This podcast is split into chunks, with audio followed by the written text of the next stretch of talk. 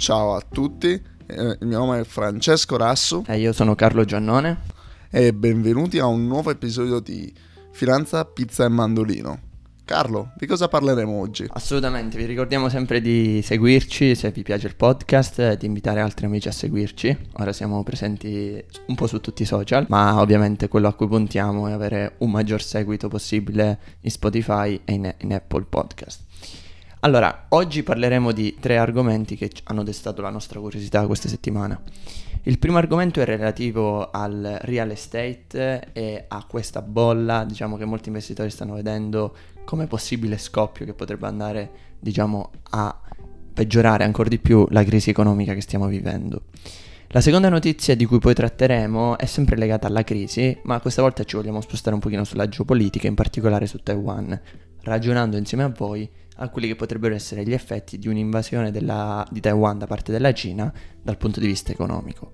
Infine parleremo di una notizia uscita di recente nel Financial Times, secondo noi molto interessante, secondo cui la Gran Bretagna e in generale Londra eh, rappresentano grandi posti per creare startup, ma non poi per fare scale up. Cercheremo diciamo, di, di coinvolgervi e di capire insieme quali sono le ragioni. Franci, direi di iniziare subito con la prima notizia, quella del real estate, ma prima di iniziare, secondo me è doveroso dire come nel corso dell'ultima settimana molteplici importanti CEO di banche o di realtà tech, quali ad esempio Elon Musk, Jamie Dimon, ma anche esponenti dell'economia globale, hanno affermato una volta di più come si attendono nei prossimi sei mesi l'arrivo di una recessione. E sicuramente uno dei propellenti di questa recessione potrebbe essere lo scoppio di una bolla immobiliare. Ci vuoi parlare un po' di più di questo argomento? Certo, iniziamo parlando di cosa, cosa sta succedendo in questo momento. In tanti mercati al mondo, per esempio la Nuova Zelanda, la Repubblica Ceca, l'Ungheria, stiamo vedendo che determinati indicatori, ovvero il prezzo a l- livello d'affitto, il prezzo a livello di, di reddito dei cittadini, mostrano come il mercato si sta scaldando, si sta scaldando forse un po' troppo. Questo, questo perché? Inizialmente, in primo luogo, i mercati, eh, quando abbiamo un'inflazione alta, il real estate può essere un bene rifugio, dato che puoi, diciamo, scaricare l'inflazione sui- sugli inquilini con l'aumento eh, dei- degli affitti. E eh, in generale gi- già prima c'era stata diciamo una crescita in tutto il mondo del prezzi del real estate perché le persone stavano dove depositare tutti questi capitali che avevano e eh, in terzo luogo diciamo che il quantitative easing eh, e questi tassi sotto lo zero hanno portato i prezzi delle case a aumentare. Tutto Ma senti, ma io ti chiedo, ti chiedo perché non eh, sicuramente ne sai più di me in materia. Ad esempio, mi viene da pensare subito che Milano faccia parte di questa mol- bolla immobiliare, essendoci vissuto 5 anni. Mi confermi oppure sono altri paesi che invece sono in vetta a questa classifica del rischio della bolla immobiliare? Allora, diciamo che questo ciclo di cui ho appena parlato c'è ovviamente pure a Milano, però Milano, secondo gli indicatori che- di cui ho parlato in precedenza, non sembra essere così colpita eh, da eh, questo ciclo. Detto ciò, questo non significa che il mercato immobiliare sia particolarmente economico o approcciabile o approcciabile, però rispetto a altri mercati europei di grandi capitali o di centri finanziari risulta molto più approcciabile. Mi viene da pensare che l'altra volta, se non ero, avevo letto una statistica eh, dell'Ox e del The Economist eh, che facevano notare come ad esempio tra i paesi G7, del G7, quindi i- le sette economie globali che si riuniscono ogni anno per prendere determinate decisioni strategiche ed economiche, il Canada avesse avuto un incremento mostruoso 2-3x di incremento, mentre invece diciamo altri paesi come la Francia, la Germania avessero sì avuto un incremento però più modesto, diciamo più razionale. Assolutamente. Eh, infatti io mi ricordo ancora già nel 2019, quando mi trovavo in Canada, si parlava di questo gigantesco bull market, ovvero un mercato rialzista per quanto riguarda il real estate. In particolare, cioè quasi tutte le eh, va- varie asset class real estate commerciale, residenziale stavano crescendo a mille e inoltre questo era pure dovuto al fatto di tanti capitali che venivano dall'estero, per esempio dalla Cina, eccetera. E in questo, in questo tema un'esplosione del real estate un pochino più vicino a, nos- a-, a noi eh, è, il, è il caso di Dubai dove le, i prezzi delle case dall'inizio dell'anno sono cresciuti del 56%. Sì, diciamo che Dubai è un, un, caso abbastanza a sé, in quanto Dubai ha sì beneficiato dell'arrivo di capitali da parte della Russia, in quanto come sappiamo la maggior parte dei capitali russi sono blacklistati al momento dai paesi europei e occidentali e quindi è molto difficile spostare capitali da altre nazioni, per cui tanti cittadini russi si sono diretti maggiormente verso il Medio Oriente o altri paesi in cui invece beneficiano di un privilegio, di un trattamento diciamo un po' più privilegiato. Ovviamente chi si è spostato verso questi paesi, sono spostati verso questi paesi persone che detengono capitali molto elevati, che quindi hanno iniziato a spendere anche questi capitali, a immobilizzare questi capitali in case o in altre diciamo, costruzioni immobili di ogni genere e questo che cosa ha determinato? Ha determinato un aumento dei prezzi folli, un aumento dell'inflazione e diciamo che è molto interessante come la geopolitica stia veramente impattando economicamente le vite di noi tutti al momento. Se pensiamo dal punto di vista immobiliare, dal punto di vista alimentare, dal punto di vista energetico, è incredibile come un piccolo, diciamo un piccolo, relativamente piccola economia come l'Ucraina possa creare degli effetti nefasti per l'intero globo. Esatto, esatto, perché uno pensa solo alla grandezza dell'economia, non gli effetti di secondo livello, ovvero per esempio l'Ucraina, che è una grande esportatrice di grano, di altri uh, beni alimentari, che questo sta colpendo molto paesi come per esempio l'Egitto. Diciamo che tutto, tutti questi problemi sono aggravati dall'aumento dei tassi di interesse e per esempio nel caso delle case, dell'immobiliare, considerando che molt, molte famiglie per esempio in Canada hanno dei livelli di debito molto alto col, con l'aumento dei tassi di interesse questo potrebbe portare a vari default, quindi persone che non riescono a pagare la, la propria ipoteca, il proprio debito e quindi uh, poi la banca si prende i loro asset e questo potrebbe portare a una reazione a catena. Ma parlando di reazione a catena e considerando la, la geopolitica che abbiamo appena menzionato, io direi di parlare un attimino di cosa sta succedendo adesso a Taiwan. Carlo? Assolutamente. Io credo che Taiwan rappresenti uno, al momento io da amante della geopolitica, da fondatore di un blog, penso che Taiwan rappresenti al momento dei, delle notizie più interessanti. Diciamo per i nostri lettori, per chi non lo sapesse, la Cina e in particolare Xi Jinping, che è il leader cinese, ha promesso che entro il 2049 Taiwan sarà annessa alla Cina per ricostruire quello che è il grande impero cinese. La Cina ha sempre ritenuto Taiwan un suo possedimento, nonostante vi sia un governo, vi siano diciamo delle politiche autonome all'interno del paese. Taiwan si sta già preparando a una possibile invasione della Cina attraverso esercitazioni militari e Biden ha già annunciato che in caso di invasione di Taiwan, questa volta differentemente dall'Ucraina, gli Stati Uniti sono pronti ad intervenire militarmente. Ora, noi non ci vogliamo oggi concentrare su quelli che possono essere gli effetti geopolitici, militari, ma ci vogliamo concentrare su quelli che sono gli effetti economici. Perché? Taiwan è una piccola isola accanto alla Cina, ma estremamente rilevante dal punto di vista economico. Più del 50-60% del commercio globale passa dalla Cina e da Taiwan e allo stesso tempo questa piccola isola è anche produttrice dell'80% dei semiconduttori nel mondo. Ora fra ti chiedo, magari uno dice vabbè i semiconduttori non saranno così importanti, puoi spiegare ai nostri lettori la rilevanza dei semiconduttori? Certo, i semiconduttori vengono utilizzati in tantissimi processi produttivi nella maggior parte degli elettronici che utilizziamo tutti i giorni.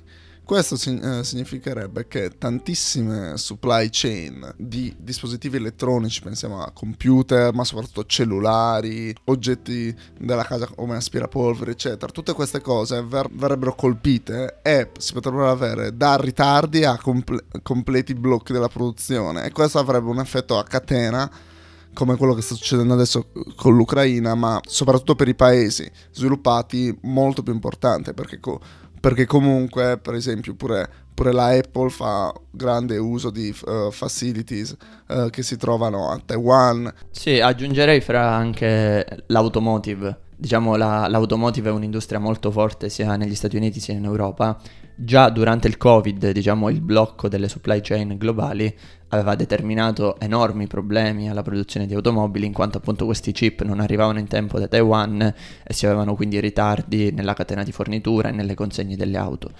E come dici tu, potrebbe generare effetti a cascata incredibili, anche perché bisogna essere onesti nel dire che la Cina non è la Russia la Russia è, era diciamo, un paese già tendenzialmente isolato, se non per eh, quanto riguarda l'energia, dai paesi europei e occidentali. La Cina invece è la prima potenza globale insieme agli Stati Uniti, è responsabile della maggior parte del commercio globale e non si potrebbe, diciamo, utilizzare le stesse, le stesse, procedure, le stesse minacce che sono state utilizzate con la Russia anche con la Cina, perché inimicarsi la Cina e bloccarsi il commercio globale proveniente dalla Cina significa che davvero non, non rischieremmo di cadere in, in, recessione, bensì in depressione economica. Di certo, soprattutto considerando che l'Europa è una export economy, come sappiamo, e uh, il partner... Uh, principale commerciale nella maggior parte dei casi è proprio la Cina. Quindi sarebbe probabilmente un suicidio per l'Europa e non credo che avremo tante persone che, che mettano come immagine di Twitter la bandiera taiwanese. Sono abbastanza sicuro di questo. Diciamo che, come, come, ho detto prima Francesco, prima di questa puntata, spero che se veramente mai avvenga tutto ciò, spero di essere in una situazione economica e geografica tale per cui non dovrò scontare gli effetti di questa invasione, perché non ce ne accorgiamo, magari ci sembra un fenomeno lontano, ma davvero l'invasione di Taiwan da parte della Cina potrebbe determinare non solo una terza guerra mondiale, il che a mio parere è molto molto probabile nel caso in cui avvenga, ma penso potrebbe determinare una delle più gravi crisi economiche di sempre nella storia umana. Sono d'accordo Carlo. Eh, ma parlando di notizie più felici ma non particolarmente troppo felici, Carlo, eh, di, di, recente c'è stata una bella analisi eh, che abbiamo letto entrambi sul, sul fatto come la Gran Bretagna, il Regno Unito, che è un polo così importante per i capitali e per le start-up a livello early stage, poi quando queste vogliono crescere non è così buona. Di cosa stiamo parlando, Carlo? Sì, stiamo parlando di un articolo recente del Financial Times che appunto faceva notare come mentre si abbia una crescita sostenuta delle nuove start-up in Regno Unito, in quanto comunque il Regno Unito offre diciamo, presenza di capabilities dal punto di vista umano, piuttosto che una burocrazia molto più semplice, che quindi non come in Italia impedisce a giovani aziende di raccogliere fondi o di, diciamo, di, di istituirsi.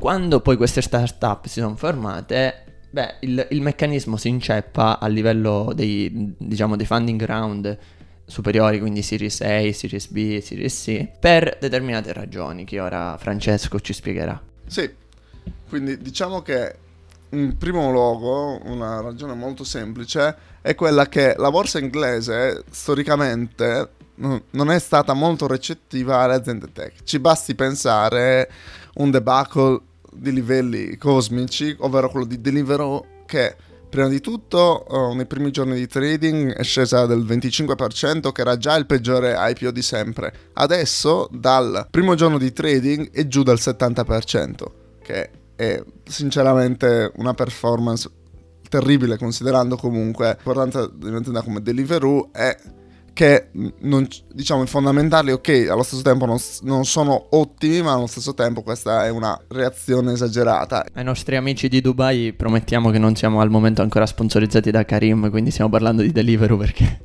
è una notizia interessante. Karim se ci, vuoi, se ci vuoi sponsorizzare siamo qua. Sapete le nostre mail. Poi secondo motivo è che i capitali in primo luogo degli individui ovvero l'allocazione dei fondi di pensione degli individui per esempio è scesa dal 48% nel nel 2000 su cap- eh, su, sulle borse del eh, Regno Unito al 3% oggi. E in generale i fondi istituzionali presenti nel Regno Unito prediligono aziende value invece che le aziende tech per esempio compongono la maggior parte de- degli indici americani come l'S&P 500 quindi diciamo che è una combinazione di fattori. E la grande sorpresa o almeno sorpresa uh, per quelli che hanno, uh, hanno votato Brexit è che anche con la Global Britain le IPO non appaiono e se appaiono non hanno troppo successo e in generale non c'è tutto questo focus sul tech, sull'innovazione come si pensava che dovesse accadere con il Brexit. Sì, diciamo che esatto, la,